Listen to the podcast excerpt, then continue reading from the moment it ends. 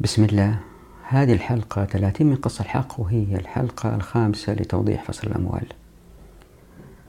إذا تتذكروا في الحلقة الماضية انتهينا أو وقفنا عند الحديث عن كيف أنه الشريعة بتستخدم أو توظف الزكاة كحركية لإيجاد معرفة أفضل للإنتاج الزراعي للأمة حتى يكثر الخير وبالتالي تكثر الزكاة وبالتالي الناس الذين سيقومون بالعمل للإنتاج للأمة بطريقة أفضل لأن الموارد منتشرة في كل مكان ولأن الشريعة فتحت أبواب التمكين من خلال الموارد والموافقات والمعرفة للناس اللي بيصير إنه الفقراء يقدروا يأكلوا أفضل وبالتالي ينتجوا أكثر وتزداد الأمة عزة بازدياد الإنتاج. الآن في هذا أو في هذه الحلقة راح نكمل بالحديث عن أيضا المعرفة بطريقة أخرى هي كيف إنه الشريعة من خلال تحديد أصناف معينة من الثمار لنخرج عنها الزكاة أدت إلى زيادة أو تؤدي إلى زيادة المعرفة إن شاء الله بإذن الله. طبعا أي شخص عادي يعني ما شاف الحلقات الأولى يمكن يشوف هذه الحلقة. وإذا بالذات لما نتحدث عن زكاة الأنعام يمكن يقول ليش هذا؟ بنت مخاض بنت لبون والناس صواريخ وطائرات إنترنت وهذا جاي يقول لنا زكاة الأنعام كذا وكذا. أنا لما كنت طالب كان عندنا أستاذ يحدثنا عن زكاة الأنعام وكنت وأنا طالب أسأل نفسي أقول يعني هذا إيش يقول هذا؟ الناس وصلوا القمر وهذا جالس يحدثنا في هذه الأشياء. ستتضح هذه الأمور إن شاء الله وستروا كم هي هي شريعة عميقة جدا في الأشياء هذه بس أعطوني وقت. فإحنا بنتحدث عن الزكاة في الثمار وطبعا الزكاة في الشريعة على الأنعام عروض التجارة المصانع وما إلى ذلك سيأتي التوضيح إن شاء الله بإذن الله. الشريعة أوجدت ميزان دقيق للعلاقة بين حاجات الفقراء وبين مقدرة المجتمع على تخزين الأغذية. حتى لا يأتي زمن ويكون المجتمع في من غير مواد غذائية. نوضح. الشريعة أتت بفرض الزكاة في الثمار على أربع أصناف القمح والشعير والتمر والزبيب. هذه الأصناف التي كانت تؤخذ منها الزكاة على أيام الرسول صلى الله عليه وسلم. بناء على الحديث عن أبي بدر عن أبي موسى ومعاذ رضي الله عنهما أن رسول الله صلى الله عليه وسلم بعثهما إلى اليمن يعلمان الناس أمر دينهم فأمرهم ألا يأخذوا الصدقة إلا من هذه الأربعة الحنطة والشعير والتمر والزبيب. وطبعا هناك في أحاديث أخرى مشابهة تشير إلى نفس الأصناف فعن موسى بن أبي طلحة عن عمر أنه قال إنما سن رسول الله صلى الله عليه وسلم الزكاة في هذه الأربعة الحنطة والشعير والتمر والزبيب. وفي المقابل في أصناف اتفقوا الفقهاء أنها لا تؤخذ منها الزكاة مثل الخضروات والفواكه باستثناء التمر والزبيب. فعن عطاء بن السائب أن عبد الله بن المغيرة أراد أن يأخذ صدقة من أرض موسى بن طلحة من الخضروات فقال له موسى بن طلحة ليس لك ذلك. إن رسول الله صلى الله عليه وسلم كان يقول ليس في ذلك صدقة. وروي عن علي أن رسول الله صلى الله عليه وسلم قال ليس في الخضروات صدقة. وقال القرطبي إن الزكاة تتعلق بالمقتات دون الخضروات وقد كان بالطائف الرمان والفرسك والأترج فما ثبت أن النبي صلى الله عليه وسلم أخذ منها زكاة ولا أحد من خلفائه إجماع الفقهاء رضي الله عنهم على وجوب الزكاة في الحنطة والشعير والتمر والزبيب في تمكين للمجتمع كيف؟ لأنه عادة المزارعين لأنهم يخافوا يصير مجاعة تنقطع الأمطار لأي سبب يمكن يجوعوا في يوم من الأيام في العادة يحتاطوا لأنفسهم لأنه هذه الثمار موسمية كالتمر والزبيب فيحتاطوا لأنفسهم ويزرعوا أكثر ويخزنوه أكثر للمستقبل. وبالتالي لأنها بحاجة لهم هم وبيزرعوه أكثر ويخزنوه أكثر بيزيد إنتاجها في المجتمع وبالتالي في نوع من الضمان للفقراء أنهم دائما يكونوا شبعانين من هذه المواد. وبالنسبة للخضار كان العكس أنه ما عليها الزكاة. ليه؟ لأنه يمكن إن كان عليها الزكاة الناس ينفروا من زراعتها. وهي يمكن تكون موجودة معظم الخضروات كزبرة بقدونس فجل. في معظم أيام السنة ممكن زراعتها وبالذات الأيام هذه البيوت الزراعية. فلأن زراعتها سهلة بشوية بذور وشوية عناية فهي في متناول الجميع في معظم أيام السنة وبالتالي لم تفرض الشريعة عليها الزكاة حتى لا ينفر الناس من المثابرة على زراعتها. ولأنه هذه الخضار تزرع في معظم أيام السنة بينما ما يقتات كالتمر والزبيب له مواسم محددة والناس يخافوا أنهم يجوعوا من غيرها. جاءت الشريعة عشان تحمي الفقراء وفي نفس الوقت تمكنهم لأنه في تمكين هؤلاء الفقراء زيادة خير للأثرياء اللي عندهم. مزارع نخيل بكميات كبيرة. خير لهم لأن الفقراء هدول يوم من الأيام راح يزيدوا في إنتاجية الأمة في أماكن أخرى مثلا مثل صناعة السيارات أو الطائرات وما إلى ذلك. فهو خير جميع المجتمع وبالتالي الخضار لأنه يمكن تنقطع إذا وضعت عليها الزكاة وهي في أي وقت في السنة جاءت الشريعة وقالت هذه الخضار ما عليها زكاة. طبعا نحن نتحدث الآن عن الثمار التي هي ليست معدة للتصدير. يعني أيامنا هذه يمكن واحد يجي يسوي مزارع طماطم ويصدرها إلى الخارج بكميات كبيرة. لا في الحالة هذه الثمار دخلت باب آخر. سيأتي تفصيله ألا وهو عروض التجارة. نتكلم الآن عن الناس أو الأسر أو القرية يزرعوا فيما بينهم هذه المواد التي هي للاستهلاك اليومي وليس للتصدير.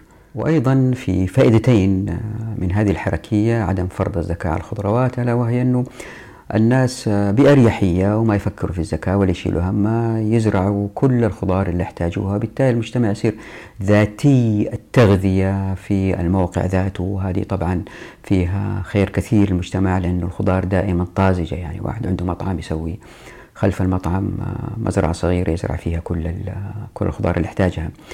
آه، آه، فائدة أخرى وهي أنه الشريعة دائما تحاول الفصل بين الناس حتى لا تقع مشاحات مشاحات يعني نزاعات ومشاكل بينهم فإذا كان في زكاة على الخضار والخضار طول أيام السنة مين اللي راح يراقب الناس و آه، هذا ماذا أنتج وكم أنتج؟ ومين راح يوزن أو يكيل؟ البقدونس أو الكزبرة وكم كميتها؟ وهي كميات صغيرة.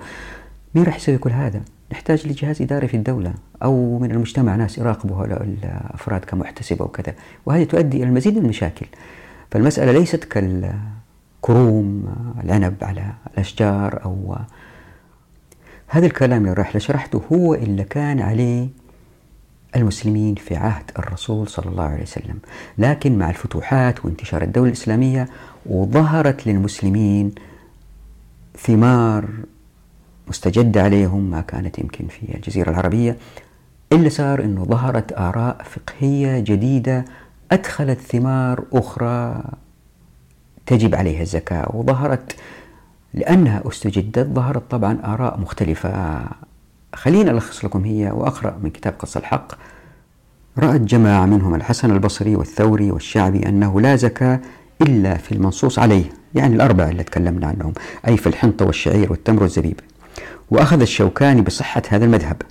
ويقول أبو عبيد داعما هذا الرأي بعد سرد أقوال السلف وبحجة مقنعة وذلك أن النبي صلى الله عليه وسلم حين خص هذه بالصدقة وأعرض عما سواها قد كان يعلم أن للناس أموالا مما تخرج الأرض فكان تركه ذلك عندنا عفوا منه كعفوه عن صدقة الخيل والرقيق وإنما يحتاج إلى النظر والتشبيه والتمثيل إذا لم توجد سنة قائمة فإذا وجدت السنة لزم الناس اتباعها. يعني مثلا كان الرمان موجود في الطائف والرسول صلى الله عليه وسلم زي ما إحنا عارفين راح الطائف وما استقبلوا استقبال مناسب وراح مزرعة وبستان وطبعا يعرف معقول ما يعرف عن الرمان. مع ذلك ما فرض عليه الزكاة. وكثير من الفقهاء استخدموا مسألة الرمان وجودها في الطائف كدليل على أنه الزكاة لا تجب إلا في هذه الأربع الأصناف القمح والشعير والتمر والزبيب. نكمل. ورأى أبو حنيفة وجوب الزكاة في جميع ما يقصد بزراعته نماء الأرض إلا الحطب والقصب والحشيش والشجر الذي ليس له ثمر. وإذا تلاحظوا أحيانا مثلا في نهاية الفقرة هذه اللي قرأتها وضعت حرف ميم وتحت النص في توضيح لما هو تحت هذا الحرف.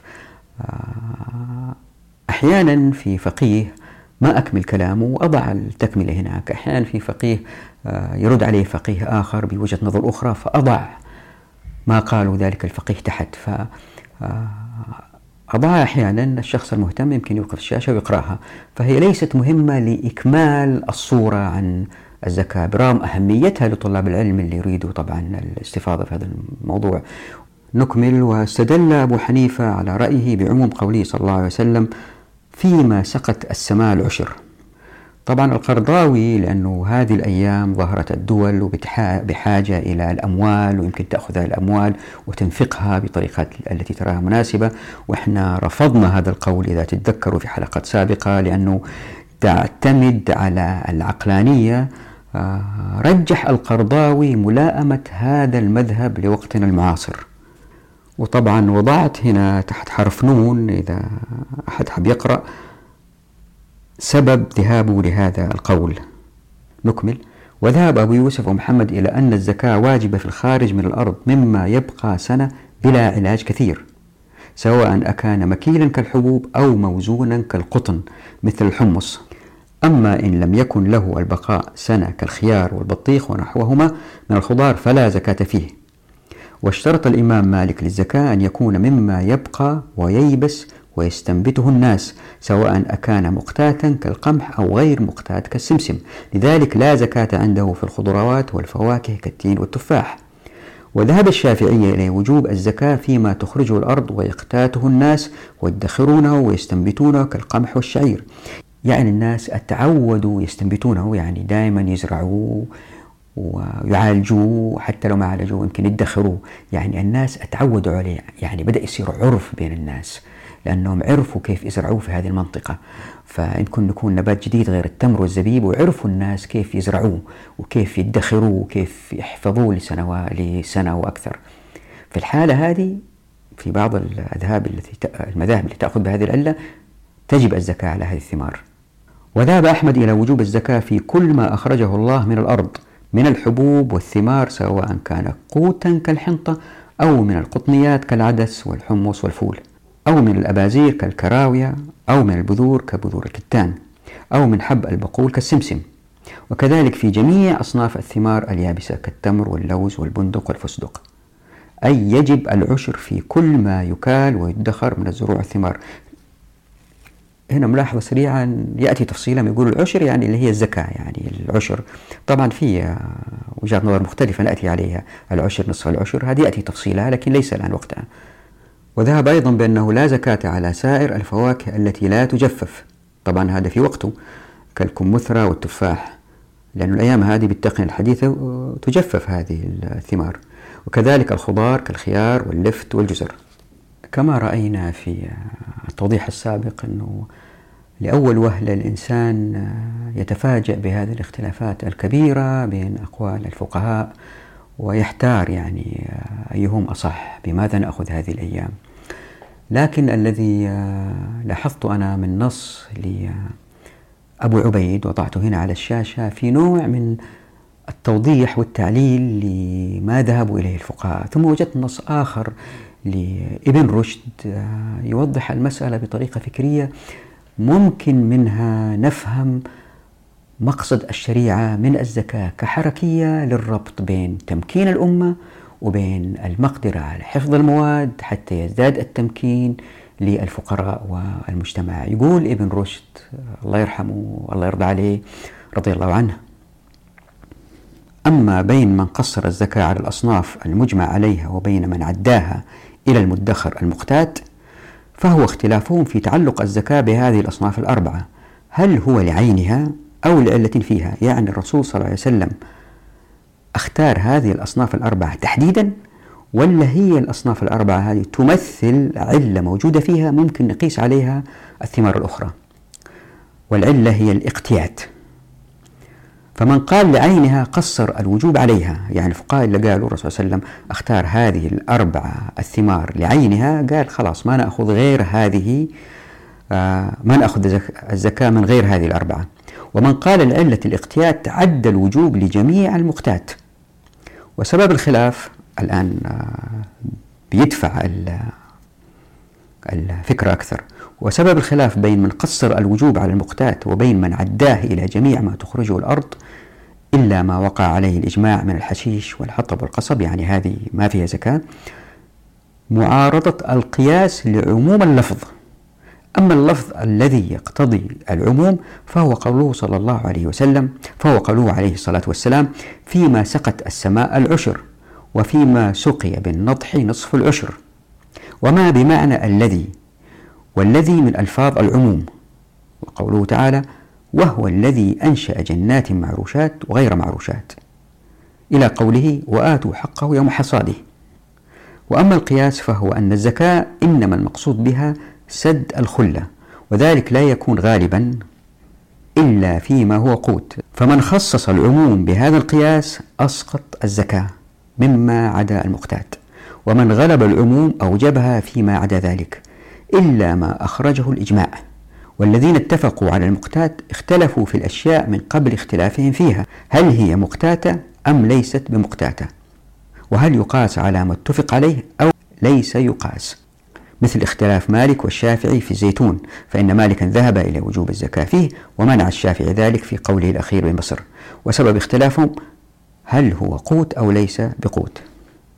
آه، كلام ابن رشد السابق هذا يضيء لنا المسألة. فمثلا إذا كان مثلا قلنا الزكاة فقط في هذه الأصناف الأربعة وانتشر المسلمون في أماكن ما في هذه الأصناف الأربعة بتطور علم الإنتاج الزراعي آه، ظهرت آه، بالتلقيح مثلا أو ما أدري إيش المصطلح الذي يستخدم في علم الزراعة. إيجاد نباتات مختلفة نوعا ما ويمكن يجي واحد يقول آه، هذه ما عليها زكاة.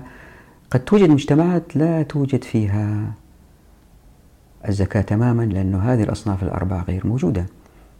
وفي المقابل يمكن واحد يقول لا هذا غلط. ليه؟ لأنه الله سبحانه وتعالى عالم الغيب والشهادة قال للرسول صلى الله عليه وسلم هذه الأصناف الأربعة التي تجب فيها الزكاة وبالتالي يعلم سبحانه وتعالى أن هذه الأصناف الأربعة ستستمر كمادة غذائية أساسية إلى قيام الساعة. هنا نحتاج الفقهاء يدخلوا في هذه المسائل من هذا الباب من باب أنه كيف المجتمعات مستقبلا ممكن أن تستمر بإعطاء الزكاة للفقراء ليتمكنوا من العمل لأنه أهم عائق للفقراء من القيام بالعمل في أرض الله الواسعة اللي فيها كل أنواع الخيرات إن فتحنا التمكين في الموارد والموافقات والمعرفة. الأكل مهم جدا وبالتالي قد لا يكون لهم أكل يأكلوه لكن الواضح أنا قناعتي الشخصية وأنا ماني مجتهد وما أقدر أقول هذا الكلام أنه أعتقد التمر والزبيب يستمروا والقمح والشعير إلى يوم القيامة كمواد أساسية لا يعلى عليها في التغذية الأساسية لكثير من المجتمعات. وزي ما إحنا شايفين بتقدم العلوم بنكتشف إنه الثمار هذه اللي هي مطعمة ولا بتحفظ لفترات طويلة لها بعض المضار ليست ك التمر والزبيب التي الذي يحفظ بطريقة طبيعية سهلة في متناول الجميع بالتجفيف وبالتالي هي صحية على طول. هذه قناعتي الشخصية لكن ما أقدر أفرضها. فهنا فتحة أو باب للاجتهاد من مسألة المقدرة على الاقتيات والادخار. لكن رأي الجمهور وهو الأهم لنا هو الذي يجب والله أعلم أن يتبع برغم الاختلافات الظاهرة بينهم فهم تقريبا يعني قريبين جدا من بعض. فهم متفقون على سد الخلة كعلة لوجوب الزكاة والتي لا تتأتى إلا بكل ما يقتات بالادخار للمستقبل برغم اشتراط بعضهم للاكتيال يعني بعض الفقهاء قالوا لابد لهذا الذي يجب عليه الزكاة أن آه، يكون ثمر يمكن كيله. فالإمام مالك يشترط لما تجب فيه الزكاة أن يبقى وييبس مما يستنبته بني آدم لأن التيبيس كان وسيلة لحفظ الأغذية في زمانه.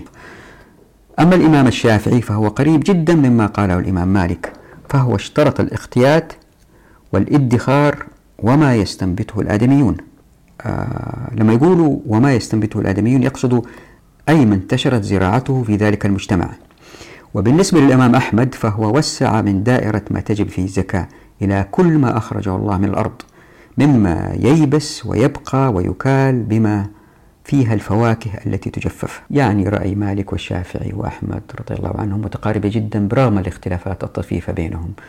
وأظنكم لاحظتوا من السابق أنه اللي يجمع الفقهاء في التوجه لتحديد الأصناف التي تجب فيها الزكاة من الثمار هو أمرين. الأول هو مقدرة المجتمع على حفظ الثمار للأيام القادمة لأنها ثمار موسمية هي ليست كالخضار يوميا لكن لأنها موسمية ولأن المجتمع يحتاجها ويمكن ادخرها حتى يقتات منها مستقبلا. فمقدرة المجتمع هذه العلة لحفظ المواد كمسبب لتحديد الصنف من الزكاة مع الزمن يزيد الوعاء اللي يذهب منه الخير للفقراء ليش؟ لأنه مع تقدم التقنية يمكن نحتفظ بالفواكه لأنه ثبت أنها صحية بالعلم مثلا مثل المشمش أو مثل الرمان تجفف بطريقة معينة أو تحفظ بطريقة معينة من خلال ليس بالضرورة التجميد ولكن من خلال عملها مربيات بالسكريات بتنشيفها بتمليحها اللي يكون وسائل مختلفة تحفظها لفترات أطول. فكل ما زاد المجتمع بالذات الإسلام بينتشر في العالم في أماكن مختلفة كل ما زادت الثمار وزادت المجتمع مجد آه، مقدرة المجتمع على حفظ هذه الثمار وهذا المهم تجب فيها الزكاة. طبعا هذا كله اجتهاد لأنه الأصل إذا مشينا على الشريعة هي الأصناف الشريعة كما أتت على عهد الرسول صلى الله عليه وسلم هي الأصناف الأربعة. لكن هذه هي الاجتهادات للفقهاء اللي هم مالك والشافعي وأحمد رضي الله عنهم. الأمر الآخر أو المسألة الأخرى هي استخدام الفقهاء لعبارة مما ينبته الآدميون أو يستنبته الناس أو هذه العبارات تعني باختصار أنه النبات أصبح عرف الذي ينتج هذه الثمرة كيف؟ الآن المسلمين لما بيفتحوا المناطق الجديدة وبيروحوا المناطق مختلفة قد لا يكون فيها عنب أو نخيل في مواد أخرى في هذه المناطق الناس عايشين على نباتات بثمار مختلفة هي العرف اللي اقتاتوا عليه وهي اللي احتفظوا فيه مثل مشمش مثلا أو في الحالة هذه هي المادة هذه التي على الناس إخراج الزكاة منها. قلت على الناس إخراج الزكاة. هنا في توضيح لازم أوضحه ألا وهو أنه الرسول صلى الله عليه وسلم أمرنا بإخراج الزكاة في القمح والشعير والتمر والزبيب. هذه والله أعلم إلا هي إذا الناس رفضوا إخراجها عليهم إخراجها. هنا في دور للدولة التأكيد أو التأكد من أن الناس أخرجوا هذه الأموال كزكاة مو شرط يعطوها للدولة يأتي توضيحها هذه لكن يعطوها إيش؟ الفقراء لكن هذه المسائل الأخرى التي أتت بالإجتهاد مثلا المنطقة ما فيها لا تمر ولا عنب والناس يزرعوا مشمش ويجففوا المشمش ويعيشوا على المشمش في قرية في بين النيبال وباكستان. وجدوا أنها صحية جدا لأن الناس عايشين بس على المشمش. هذه ما نقدر والله أعلم نقول يجب عليها الزكاة لأنه هذه الفقهاء بالقياس قالوا أنه الناس بيستنبتوها أصبحت عرف وللفقراء في تلك المنطقة حق في هذه الزكاة. هنا في آه، حركية مهمة أنه آه، حث الناس على إخراج الزكاة من هذه المواد. أساسا لو طبقنا الشريعة زي ما رايحين تشوفوا في الموارد والموافقات والمعرفة الخير سينتشر والناس ستتغير أخلاقياتهم وهم سيخرجوا الزكاة. في معظم الثمار حتى الواحد يخاف عن نفسه يمكن يخرجها حتى من الكزبر والبقدونس لأنه خايف من الآخرة. لا عشان ما طبقنا الشريعة والناس اختلفت آه، قيمهم وصاروا ما يخافوا الله صاروا ما يخرجوا زكاة حتى فيما هو مطلوب منهم كالتمر.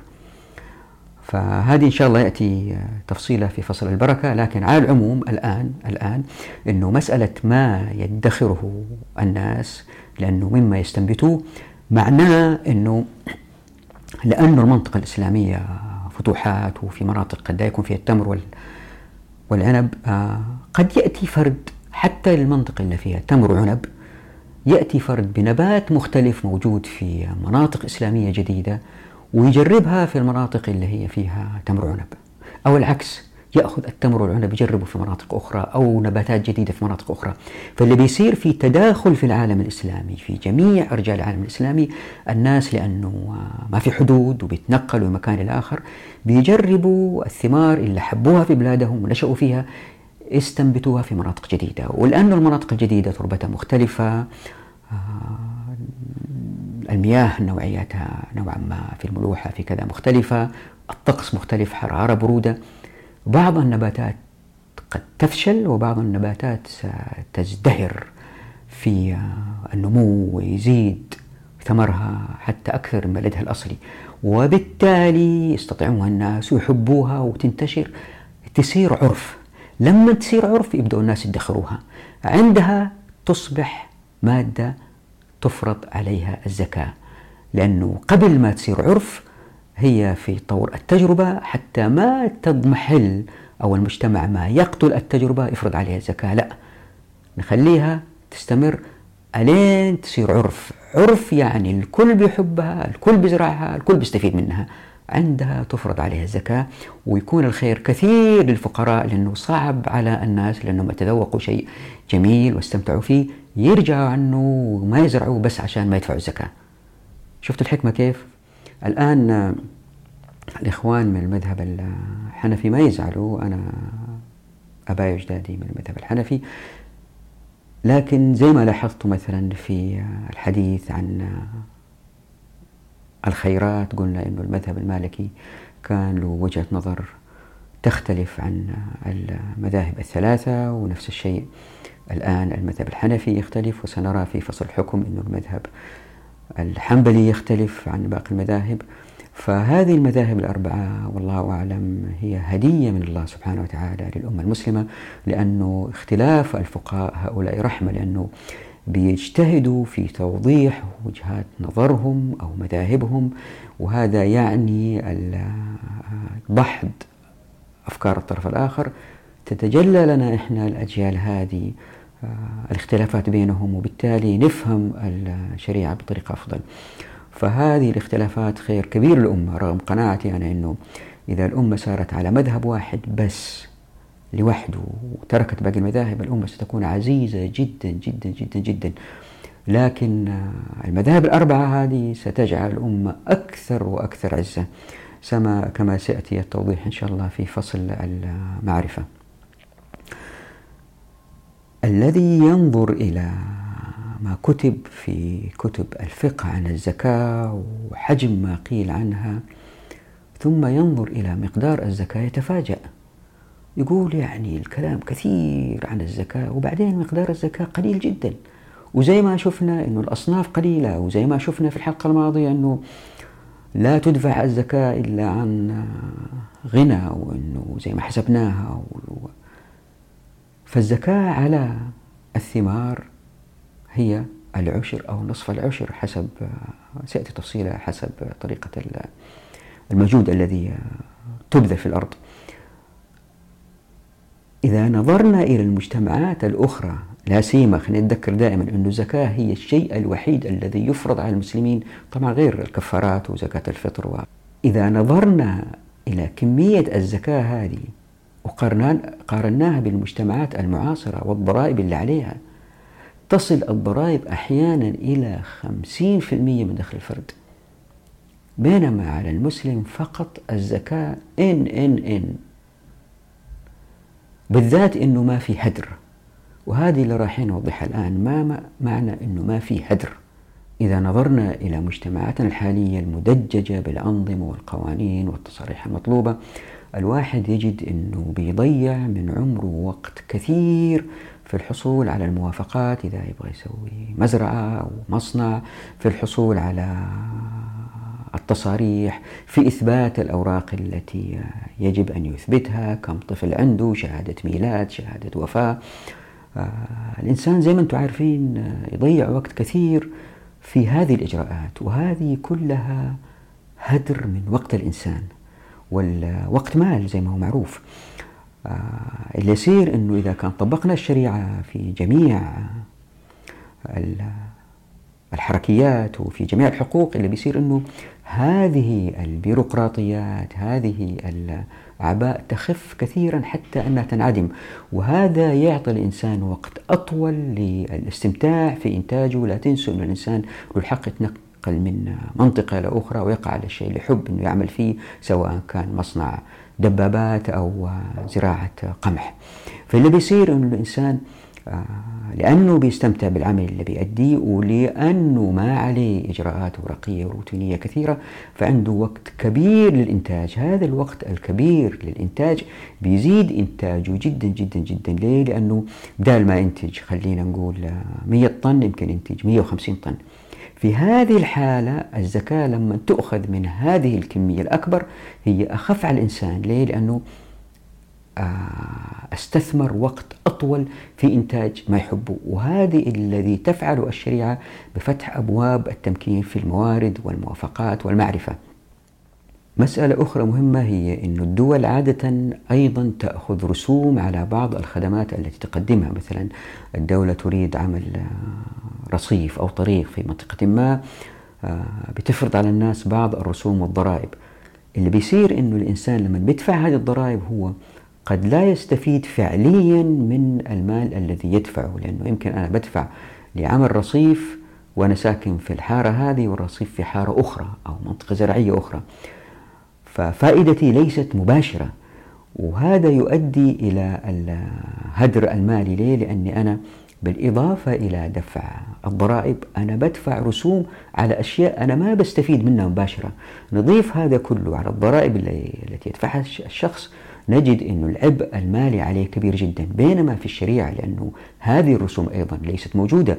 وزي ما تكلمنا في الحلقات الأولى وسيأتي التوضيح إن شاء الله في فصل الأماكن أنه هذه المرافق والخدمات تقدمها شركات أو الناس يقوموا فيها مباشرة أو الشركات هذه تأخذ أموالها من الناس والناس مسيطرين عليها. يحصلوا على الخدمات الأنسب بسعر أقل وبالتالي نفقاتهم التي لا تذهب إليهم مباشرة واللي هي كأنها ضرائب هي أقل بكثير. إذا وضعنا كل هذه المسائل مع بعض سنلحظ أنه الزكاة اللي هي عشر أو نصف العشر هي عبء قليل جدا على الإنسان لأنه ما عليه حاجة ثانية يدفعها غير هذه الأموال. وطبعا يمكن أجي واحد يقول لي يا أخي طيب هناك دول غنية زي الدول النفطية الدولة بتأخذ النفط وبتبيعه وبتعطي الناس أموال وبتريحهم أقول له لا المسألة ليست بهذه البساطة لأنه الدولة لما بتأخذ الأموال وتنفقها ما تنفقها على الجميع بنسب معقولة وآلية الإنفاق هذه تتطلب أيدي عاملة كبيرة تتطلب وزارات تتطلب أجهزة إدارية وهذا كله هدر للمجتمع. بينما إذا كان الناس زي ما وضحنا في فصل الخيرات لهم الحق في أخذ هذه الموارد. بالتالي تنتفي البطالة تماما وينتفي الفقر. لكن عندما الدول تأخذ هذه الأموال وتنفقها على بعض وما تنفقها على بعض يظهر الفقر وزي ما أنتم شايفين في الدول الغنية أحيانا. دول نفطية غنية دول فوسفاتية غنية دول زراعية غنية زي السودان اللي صارت فيها الثورات مو معقول دولة فيها دولة فيها كل الإمكانيات الزراعية هذه والناس ما يجدوا ما يأكل خبز. فبينتشر الفقر. والفقر زي ما راح نشوف إن شاء الله هو أداة لتثبيط الأمة من الانطلاق. ليه؟ لأنه الفقراء دائما يشكلوا عبء على الأمة لأنه الفقر يؤدي إلى الإجرام إلى الدعارة إلى السجون إلى المشاكل. هذه كلها تكلف على المجتمع. بينما إذا كان فتحت أبواب التمكين في الموارد وموافقات المعرفة والناس لهم هذه الخيرات وليست للدولة بالتالي ينتفي الفقر عندها الفقراء هذول لأنهم اشتغلوا بدل ما يجلسوا فقراء ويسووا مشاكل هم ثروة للأمة هم جماعة تجعل الأمة تقفز للأمام وليس جماعة تجعل المجتمع يريد أن ينطلق ولا يستطيع لأنهم عبء على الأمة. وهذا فرق جذري تماما بين تفكيرين في النظر إلى الضرائب أو الزكاة. في إجماع من الفقهاء على مقدار الزكاة التي يجب أن تخرج من الزروع والثمار آه، في صحيح البخاري. هنا في توضيح أنه أنا في العادة ما أذكر في الفيديوهات لكن موجودة في الكتاب ما أذكر آه، راوي الحديث في الغالب. آه، والسبب في ذلك أنه في منهجية سرت عليها بحمد الله أنه أعتمد على الأحاديث الصحيحة وأتلافى الأحاديث الضعيفة أو الموضوعة وإذا كان في حديث ضعيف أو موضوع أبين وأوضح.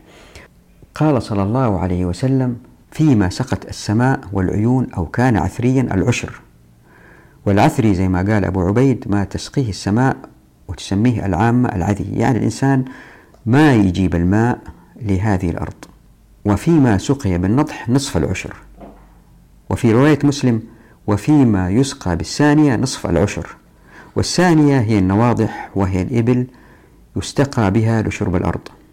وبهذا قال الفقهاء أن على المالك إخراج عشر الثمار والزروع فيما سقي بغير مؤنة أو كلفة. يعني الأراضي التي قد تسقى بمياه الأنهار أو قريبة من الأنهار وعروقها تشرب من هذه الأنهار أو بمياه الثلوج أو بالعيون إلا تجري منها السواقي الشخص ما بيتعب في إيصال الماء للأرض. هذه في هذه الحالة مع توضيحات أخرى سأتي الآن آه عليه أن يدفع عشر الذي يخرج من الأرض من الثمار. لكن إن كان يقوم ببعض المجهود وزي ما راح نوضح إن شاء الله في إحضار الماء مثل آه يجيب موتور كهرباء يكلفه الأيام هذه أو زمان أول يخرجها بال أنعام يسحبها سحب أو آه، نهر بعيد وفي تكلفة لهذا النهر لتحويل الماء من النهر إلى عنده بضخها لأعلى وما إلى ذلك. في الحالة هذه عليه نصف العشر ألا وهو خمسة في المئة. ويعلل ابن قدامة بالقول في توضيح الفرق ولأن للكلفة تأثير في إسقاط الزكاة جملة بدليل المعلوفة فبأن يؤثر في تخفيفها أو لا. ولأن الزكاة إنما تجب في المال النامي وللكلفة تأثير في تقليل النماء.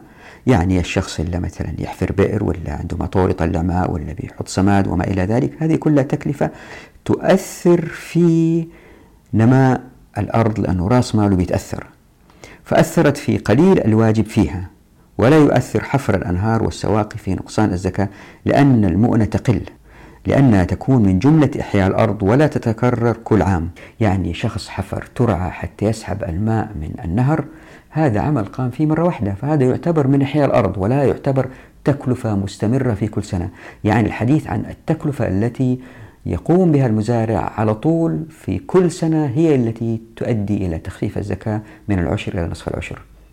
والنووي علل الفرق بين العشر ونصف العشر بطريقة ذكية بأن قال وعلله الأصحاب بأن مؤنة القنوات إنما تشق لإصلاح الضيعة وكذا الأنهار إنما تشق لإحياء الأرض. فإذا تهيأت يعني الأرض تظبطت وخلاص وصلحت للزراعة وصل الماء إلى الزرع بنفسه مرة بعد أخرى بخلاف النواضح ونحوها فإن المؤنة فيها لنفس الزرع. وهنا في فائدة للمجتمع من حركية ربط مقدار الزكاة بطريقة التكلفة في الإنتاج الزراعي. ليه؟ لأنه خليني أسأل سؤال. إذا أنت خيرت بين أرضين أرض تدفع فيها 10% والماء جايها جاهز وأرض ثانية تدفع فيها 5% مع شوية تكلفة تختار أيت في الغالب الناس يختاروا الأرض عشان يكسبوا أكثر إلا فيها شوية تكلفة. ليه؟ لأنه مع تطور التقنية يعني هذه الحركية تؤدي إلى دفع التقنية للأمام. حتى الناس يستثمروا في الأراضي يجلبوا لها الماء. مثلا واحد يفكر في صيد مياه الأمطار. واحد يفكر في طريقة لسحب المياه من الغيوم أو الضباب أو اللي يكون في منطقة ضبابية.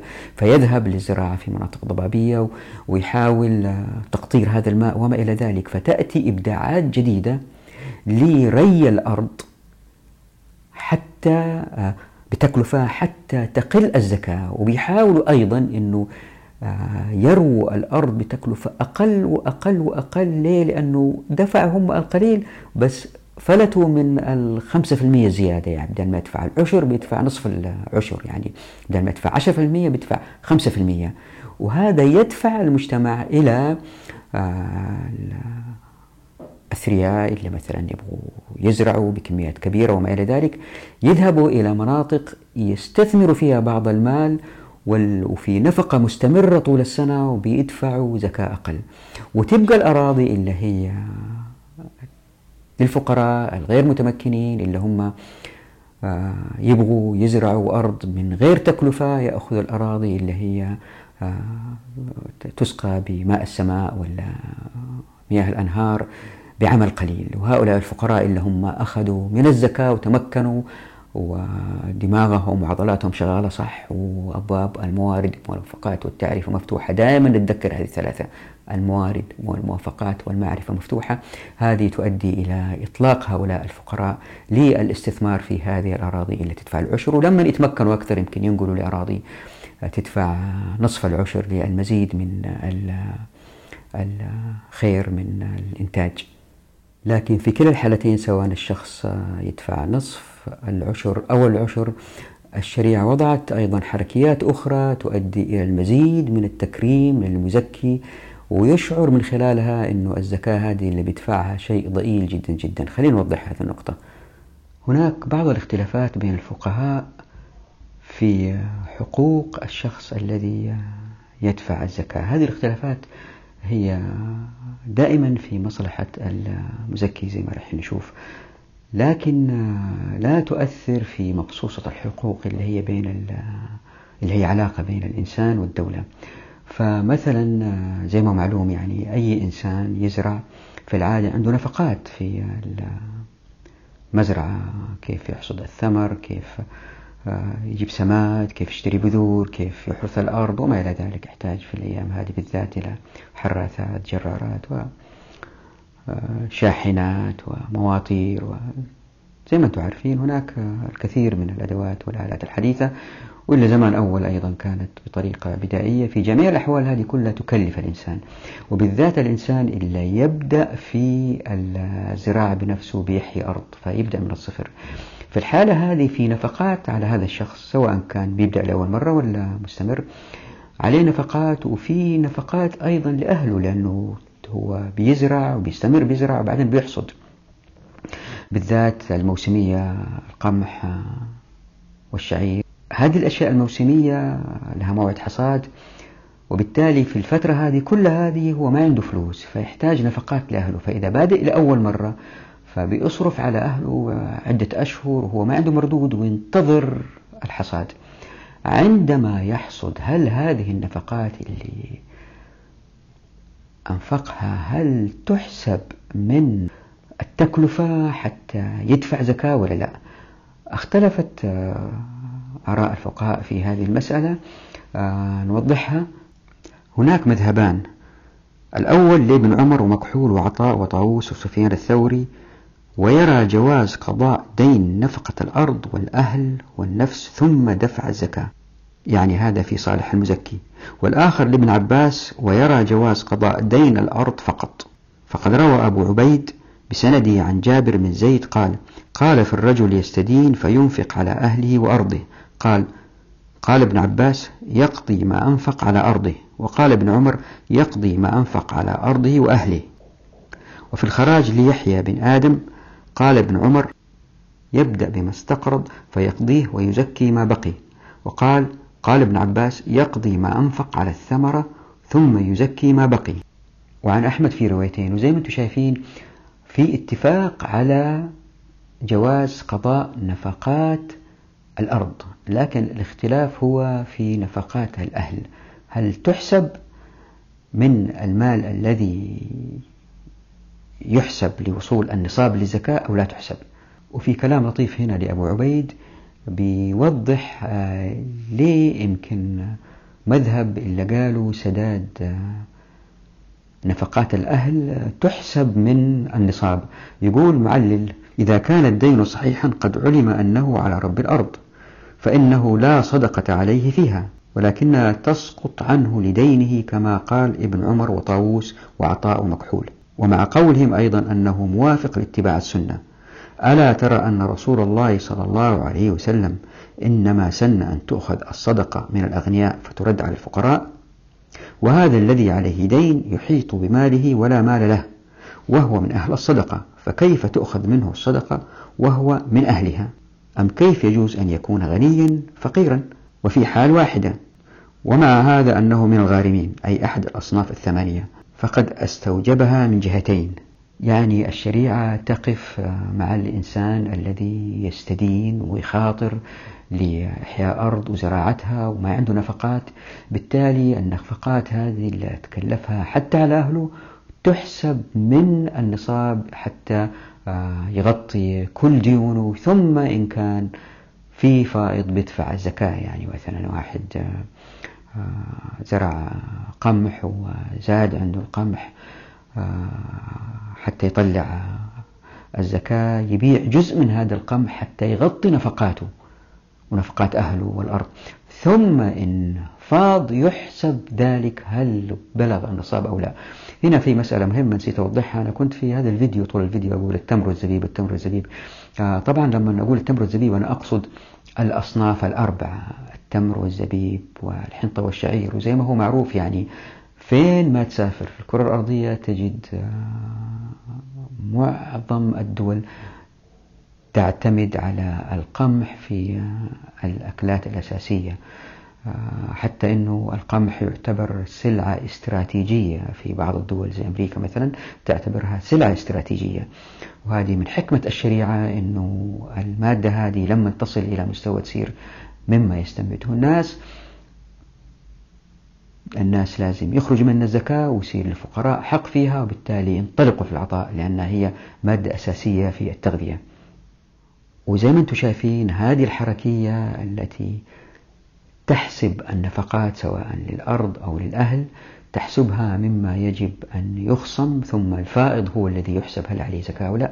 هذه الحركية في حد ذاتها تؤدي إلى زيادة المعرفة في الإنتاج الزراعي. ليه؟ لأن الناس نوعين. الشخص البخيل اللي يبغى يهرب من الزكاة ومثلا نصابه يكون يعني الثمر الذي جمعه قد يقترب للنصاب حتى يهرب من النصاب اللي بيسويه أنه بيستثمر في الأرض الزراعية يمكن بماتور جديد ولا بجرافة جديدة ولا يبني غرفة صغيرة كمستودع ولا إلا يكون ولا شوية صيانة زيادة حتى يهرب من الزكاة.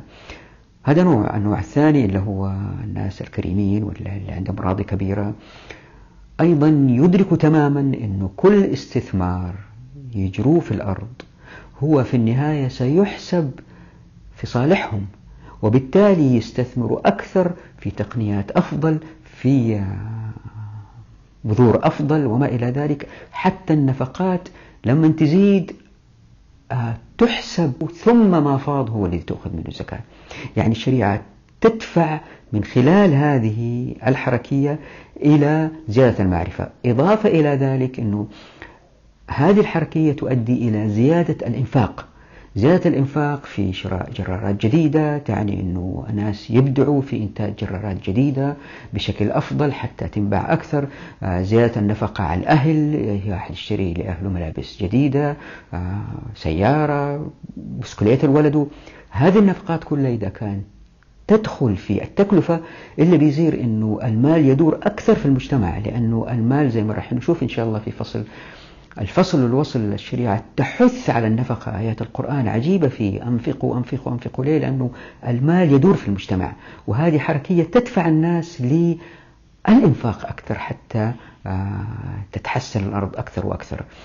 بالإضافة إلى ذلك آه، موضوع سيأتي في فصول قادمة أنه الخراج آه، اللي هي في الشريعة على أراضي اللي هي فتحت عنوة وما إلى ذلك تحسب من النفقة. وفي أيامنا هذه؟ مثلا إذا ما في خراج على الأرض في إيجار الأرض إذا واحد استأجر أرض الإيجار أيضا يحسب من النفقة. فمثلا روى يحيى بن آدم عن سفيان بن سعيد الثوري أنه قال فيما أخرجت الخراجية. يعني الأرض الخراجية فيما أخرجته من ثمار. ارفع دينك وخراجك فإن بلغ خمسة أوسق بعد ذلك فزكها. وروى أبو عبيد عن إبراهيم بن أبي عبلة قال كتب عمر بن عبد العزيز إلى عبد الله بن عوف أو ابن أبي عوف عامله في فلسطين في من كانت في يده أرض بجزيتها من المسلمين أن يقبض جزيتها ثم يأخذ منها زكاة ما بقي بعد الجزية. والمراد هنا بجزية الأرض الخراج. وإلى نحو هذا ذهب أحمد. طبعا في تفاصيل إن شاء الله سنأتي عليها في الفصل القادم في الفيء عن الأرض الخراجية في توضيح بسيط هنا وضعته في الشاشة. والمثال الثاني للاجتهادات التي لن تؤثر على مقصوصة الحقوق هي أنه إذا واحد عنده أرض زراعية وظهرت فيها أشجار مثل البلوط هل عليه فيها زكاة أو لا؟ كان توجه من الفقهاء أنه طالما أنه ما حازها ما أخذها لا تجب عليه الزكاة. ولعلكم لاحظتوا من الأمثلة السابقة في الزكاة وزي ما رح نشوف في أموال الفيء والغنائم وكل الشريعة دائما تؤدي إلى تكريم الناس. وهنا مثال واضح لهذه المسألة ألا وهو أنه الشريعة وضعت حركية مهمة. إن حدث خلاف في مقدار الزكاة أو الشخص كم أنفق على الأرض وما إلى ذلك إذا حدث خلاف بين المزكي والمجتمع أو الدولة أو القول قول المزكي. هذا المبدأ اللي صار عليه معظم الفقهاء إلا إن كان ثبت أن الشخص بيحاول الفرار من الزكاة. وهذه يمكن إثباتها بوضوح. مثلا واحد عنده أرض كيلو في كيلو زارعها قمح بتطلع كميات كبيرة وبعدين يقول لا ما وصلت خمسة أوسق. طبعا واضح أنها ما هي معقولة. لكن إذا كان في اختلاف بين الفرد والمجتمع هو والله اشترى جرار ليستخدمها في الأرض والجرار هذا خرب مرة أو مرتين في السنة واحتاج صيانة كذا أو كذا في جميع هذه المسائل التفصيلية الشريعة ما حاولت أبدا إيجاد آه، طريق للدولة للتدخل للكشف على الناس هل هم صادقين أو بيكذبوا ليه؟ لأنه هذا التدخل وهذا التجسس أحيانا على الناس يوجد أجهزة بيروقراطية شغلتها الجري وراء الناس لحلب الناس بأكبر كمية ممكنة وبالتالي هذا الجهاز الإداري يصير جهاز تسلطي ناهيكم عن أنه هذا الجهاز الإداري في موظفين لهم رواتب في مباني في كل نفقات على الدولة قد تكون أحيانا أكثر بكثير من المبالغ الصغيرة اللي بتحاول تأخذها الدولة من الناس. خلينا نوضح هذه المسألة. قال أحمد رحمه الله لا يستحلف الناس على صدقاتهم وذلك لأنه حق لله تعالى فلا يستحلف فيه كالصلاة والحد.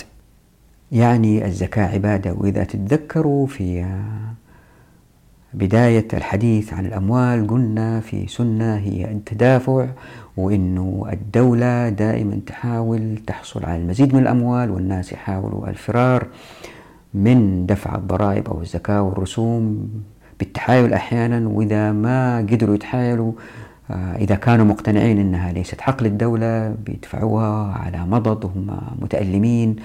وبالتالي هذا التدافع يوجد نوع من المشاحنة بين الطرفين والشريعة تحاول توجد أفراد ما في قلوبهم مشاحنة أبدا حتى لا يقع آه، الضرر نتيجة هذه المشاحنة في ضياع الوقت وما إلى ذلك. فالتدافع اللي قد يحدث الشريعة حاولت تخفيفه باعتبار الزكاة عبادة. خلينا نوضح هذه المسألة. من أوضح الأمثلة كيف أن الشريعة تكرم الناس وتأخذ بأقوالهم لأنه الزكاة عبادة هي مسألة الخرص. إذا تذكروا في الحلقات الماضية تحدثنا عن أنه الدولة أحيانا ترسل للمزارعين ناس ذوي خبرة ليخرصوا لهم التمر والعنب أو إذا الدولة ما أرسلت الناس بنفسهم يجيبوا آه، خارص يخرص لهم يعني يحسب لهم قديش يمكن هذه المزرعة تنتج آه، تمر أو رطب وعنب. طيب ليش هذا الكلام أو الخرص ما كان في القمح والشعير؟ السبب آه، زي ما يقول الفقهاء أنه لأنه التمر والعنب آه، مادة رطبة وتؤكل وهي مادة رطبة فالناس لما يأكلوا الكمية بتقل بعض الشيء وبالتالي يكون في حسابهم هذا الشيء الذي أكلوه من ضمن النصاب. آه واللي يأكد هذه المسألة قول مالك في الموطأ رضي الله عنه. فأما ما لا يؤكل رطبا وإنما يؤكل بعد حصاده من الحبوب كلها فإنه لا يخرص وإنما على أهلها فيها إذا حصدوها ودقوها وطيبوها وخلصت حبا فإنما على أهلها فيها الأمانة. الأمانة. يؤدون زكاتها إذا بلغ ذلك ما تجب فيه الزكاة. وهذا الأمر الذي لا اختلاف فيه عندنا. أي أن الشريعة تأتمن الملاك في تقدير الزكاة وتأخذ بقولهم. أما لماذا الخرص في التمر والعنب فهو إنما لمساعدة الناس بخبرة الخارص ليتسنى لهم الأكل. زي ما وضحت من شوية. وإن أخرج الإمام خارصا وقام بالخرص دون أن يحتسب مال الناس أكله فلهم الأكل من ثمرهم ثم احتساب النصاب. أما إن لم يخرج الإمام خارصا واحتاج الناس التصرف في الثمرة بالأكل منها فأخرج المالك بنفسه خارصا فللمالك أن يأخذ بقدر ذلك. وإذا صار خلاف بين المالك للأرض والشخص الذي أتى ليخرص لهم اختلفوا في, في الأقوال. فالقول قول المالك من غير يمين يعني ما يستحلف. فشوفوا كيف الشريعة تكرم دائما الملاك وتأخذ بأقوالهم. أما إن قال رب المال لم يحصل في يدي غير كذا قبل منه بغير يمين. لأنه قد يتلف بعضها بآفة لا نعلمها. يعني شوفوا هنا قول الفقهاء لأنه قد يتلف بعضها بآفة لا نعلمها. هذا فيه تكريم كبير للمالك وما في تخوين. يعني الأصل أن الشخص مستأمن وليس كاذب. وكذلك إن قام الخارص بالخرص على المالك وعرفه قدر زكاته ثم تلف جزء من الزرع. وادعى المالك أن التلف بغير تفريط منه فالقول هنا أيضا قول المالك بغير يمين كما قال الجمهور. أما الذين قالوا بأن على المالك اليمين فلم يشترطوا البينة. تأمل ما قاله النووي إذا ادعى المالك هلاك الثمرة المخروصة عليه أو بعضها نظر إن أضاف الهلاك إلى سبب كذبه الحس بأن قال هلكت بحريق وقع في الجرين في الوقت الفلاني وعلمنا كذبه. لم يلتفت إلى كلامه بلا خلاف وصرح به صاحب الحاوي وإمام الحرمين وغيرهما. وإن أضافه إلى سبب خفي كالسرقة ونحوها لم يكلف ببينة بل القول قوله بيمينه. ثم يأتي السؤال وهذه اليمين مستحبة أم واجبة؟ فيه وجهان مشهوران ذكرهما المصنف والأصحاب. أصحهما مستحبة فلا زكاة عليه فيما يدعي هلاكه سواء حلف أم لا. أما إن اختلف الساعي ورب المال في السقايا أي بأيهما سقي أكثر بماء السماء أم بالمؤنة فالقول قول رب المال بغير يمين كما قال ابن قدامة فإن الناس لا يستحلفون على صدقاتهم. يعني زي ما هو واضح مثلا في هذا المثال الأخير واحد يسقي بماء السماء أو بنهر بترعى تسحب الماء من النهر إلى أرضه وأحيانا لا يسقي ببئر والبئر هذا يكلف في ضخ الماء إلى أعلى وصعب جدا معرفة التكاليف وما إلى ذلك. القول قول المزكي. ومثل هذه المسائل جدا مهمة لتبيين كيف أن الشريعة من خلال عدم فرض الحلفان على المزكي وعدم التجسس عليه والأخذ بقوله وما إلى ذلك. جميع هذه تؤدي إلى تكريم الإنسان حتى يعيش مرتاح ما يفكر في الزكاة ما يهم كبير ويستمر في الإنتاج. ومن البديهي يمكن واحد أو واحدة يقول طيب على كده إذا الناس مستأمنين والزكاة عبادة الكل يشرد وما يدفع الزكاة وهذا يضر بالفقراء في مقدرتهم في العمل مستقبلا. الجواب لا زي ما راح نشوف إن شاء الله في فصل البركة. ليه؟ لأنه ما ننسى أنه فتح أبواب التمكين في الموارد والموافقات والمعرفة بيزيد نسبة الملاك في المجتمع. ولما يزيدوا نسبة الملاك في المجتمع المال القليل من هؤلاء الكثيرين إن تجمع سيكفي الفقراء أكثر وأكثر. ليه؟ لأنه مسألة زي ما وضحت مرارا مسألة التربص بالناس والتجسس عليهم ومراقبتهم ومحاسبتهم يؤدي إلى مرافعات إلى محاكم إلى سجون إلى أحيانا رشاوي المزارعين يرشوا هؤلاء المسؤولين الذين يأتوا لتحصيل الزكاة وما إلى ذلك كل هذه نفقات على المجتمع آه، تؤدي إلى الاحتكار ما يؤدي إلى ظهور البطالة ما يؤدي إلى زيادة الفقراء. فاللي يصير بالعكس مع فتح أبواب التمكين في الموارد والموفقات والمعرفة بزيادة الملاك بيزيد آه، عدد المزكين. وهذا القليل هو خير كثير. بالإضافة إلى كذا أنه مش تقارب الناس في الدخل أيضا. آه بس بالإضافة إلى كده أنه آه حتى لو كان الشخص حاول يخفف مقدار الزكاة يعني واضح جدا أنه هو يجب أن يدفع الزكاة وحاول تخفيف مقدار الزكاة وكان إنسان بخيل. في ظل مجتمع الكل شايف فيه النباتات والكل شايف فيه الزروع مسألة كرامة الإنسان وعزة الإنسان ومصداقيته تكون مهمة جدا في التعاملات. هذه سيأتي توضيح في فصل البركة. فالإنسان يحاول أن يظهر دائما بالمظهر إلا أنه صادق وأمين وما إلى ذلك. إن كان ليس كذلك لكن مع سمو المجتمع زي ما راح تشوفوا الناس معظمهم يكونوا صادقين وأمينين ولا يتظاهروا بالأمانة والصدق. لا هم كذلك. ليه؟ لأنه تقارب الناس في الدخل وراح نوضح هذه وقد لا تكون مقنعة الآن أنه آه السوق في إنتاج المنتجات آه يتفاعل مع الناس المتقاربين في الدخل في إنتاج ضروريات أكثر. فما تصير في الأشياء الترفيهية الباذخة اليخوت الثريات الثمينة جدا في السعر هذه آه، سوقها قليل. بالتالي بالتالي يعزف المنتجون عن إنتاجها وبالتالي آه، الناس تسمو قيمهم. هذه صعب توضيحها الآن سيأتي توضيحها إن شاء الله في فصلي الشركة والوصل والفصل والوصل فإلا بيصير آه، قيم الناس ترتفع ولن يشردوا من دفع الزكاة. خلينا نضرب الآن مثال لكيف أن الشريعة تكرم هؤلاء الناس حتى تزداد الثقة فيهم ويسمو بأخلاقهم. مثال سريع لكن يأتي التوضيح أكثر إن شاء الله في فصل البركة. هنالك مبدأ في الشريعة أنه للمالك الحق في المحافظة على أصول الأشجار اللي عنده. فمثلا إذا كان عنده في مزرعة خلينا نقول مية شجرة والماء لا يكفي لجميع هذه الأشجار. له الحق أنه يتخلص من بعض الأشجار للحفاظ على الأشجار الباقية بحالة جيدة حتى لا يقل إنتاجه في السنوات القادمة. فمثلا في المجموعة التوضيح الآتي فإن أصاب النخل عطش بعد بدو الصلاح وخاف أن يهلك جاز أن يقطع الثمار لأن الزكاة تجب في سبيل المواساة. فلو ألزمناه تركها لحق المساكين كان ذلك سببا لهلاك ماله فيخرج عن المواساة ولأن حفظ النخيل أنفع المساكين في مستقبل الأحوال.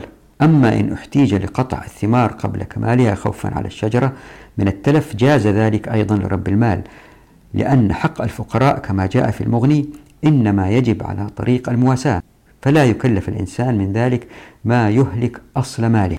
ولأن حفظ الأصل أحفظ للفقراء من حفظ الثمرة لأن حقهم يتكرر بحفظها في كل سنة. فهم شركاء رب النخل. وكما هو واضح هنا فإن الشريعة وثقت في المالك في التصرف في الأشجار تخفيفها حتى لا يتأثر رأس ماله. أيضا في الثمر قبل بدو الصلاح إذا شك في خوف على المنتج النهائي كميته له الحق في التصرف. فماذا إن تلفت الثمرة قبل بدو الصلاح أو الزرع قبل اشتداد الحب؟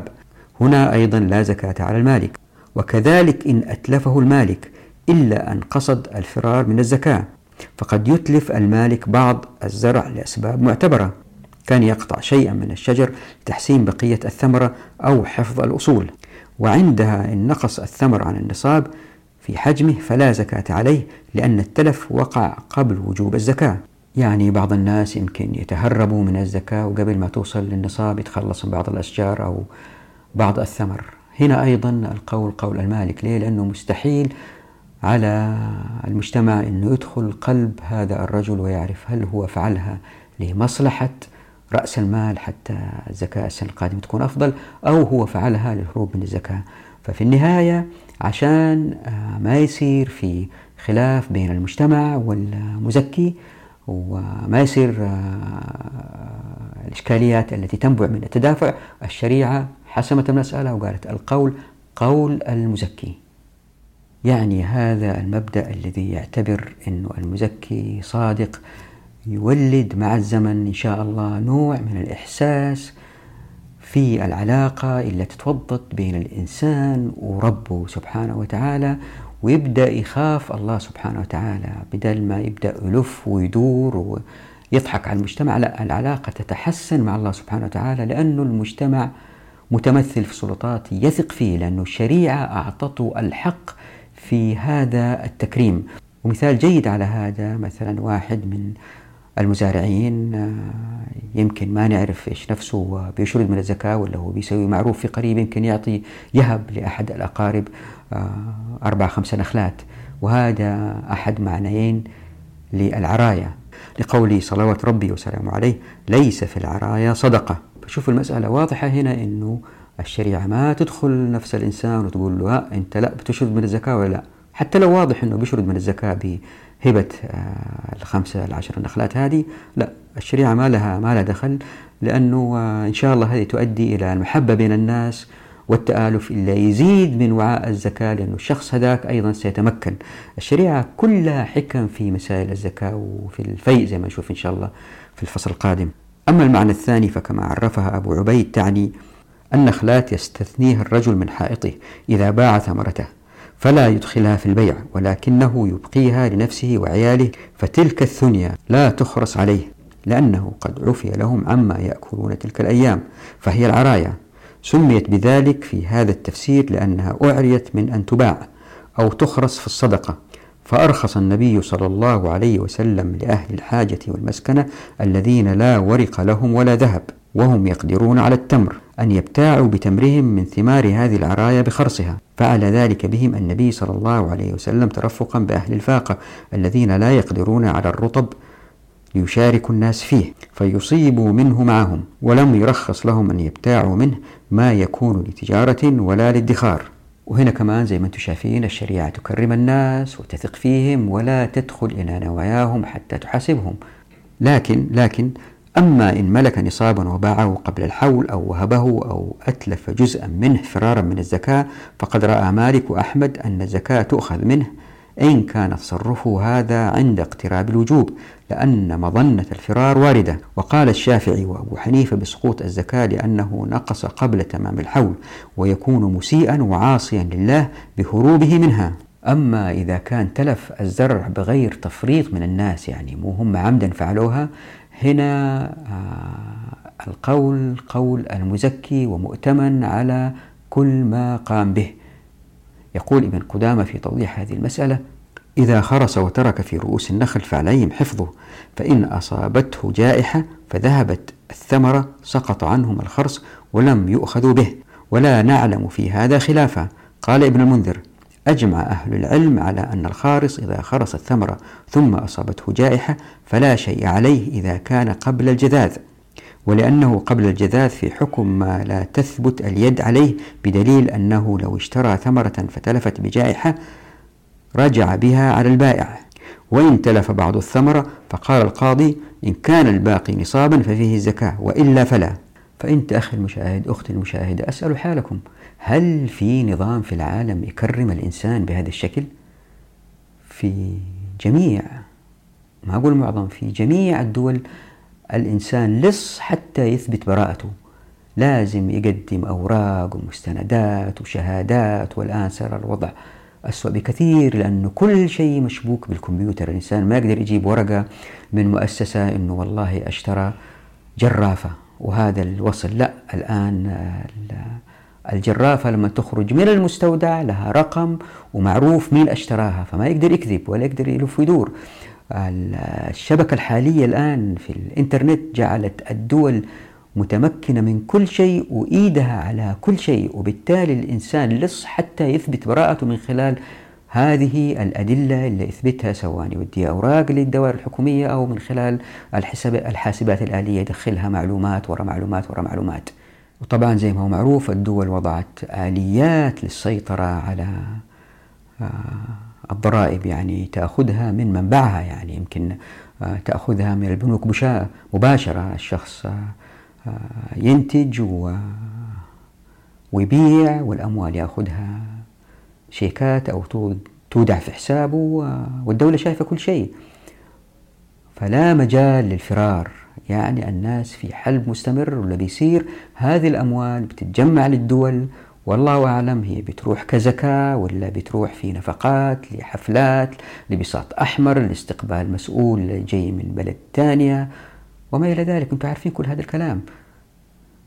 وقارن هذا بالتكريم زي ما قال الكاساني في الآتي إن ركن الزكاة هو إخراج جزء من النصاب إلى الله تعالى وتسليم ذلك إليه وذلك برفع المالك يده عنه وتمليكه للفقير وتسليمه إليه. أو إلى يد من هو نائب عن الله تعالى في التمليك والتسليم إلى الفقير. والدليل على ذلك قوله تعالى أعوذ بالله من الشيطان الرجيم. ألم يعلموا أن الله هو يقبل التوبة عن عباده ويأخذ الصدقات؟ وقول النبي صلى الله عليه وسلم الصدقة تقع في يد الرحمن قبل أن تقع في كف الفقير. ولأن الزكاة عبادة والعبادة إخلاص العمل بكليته لله تعالى.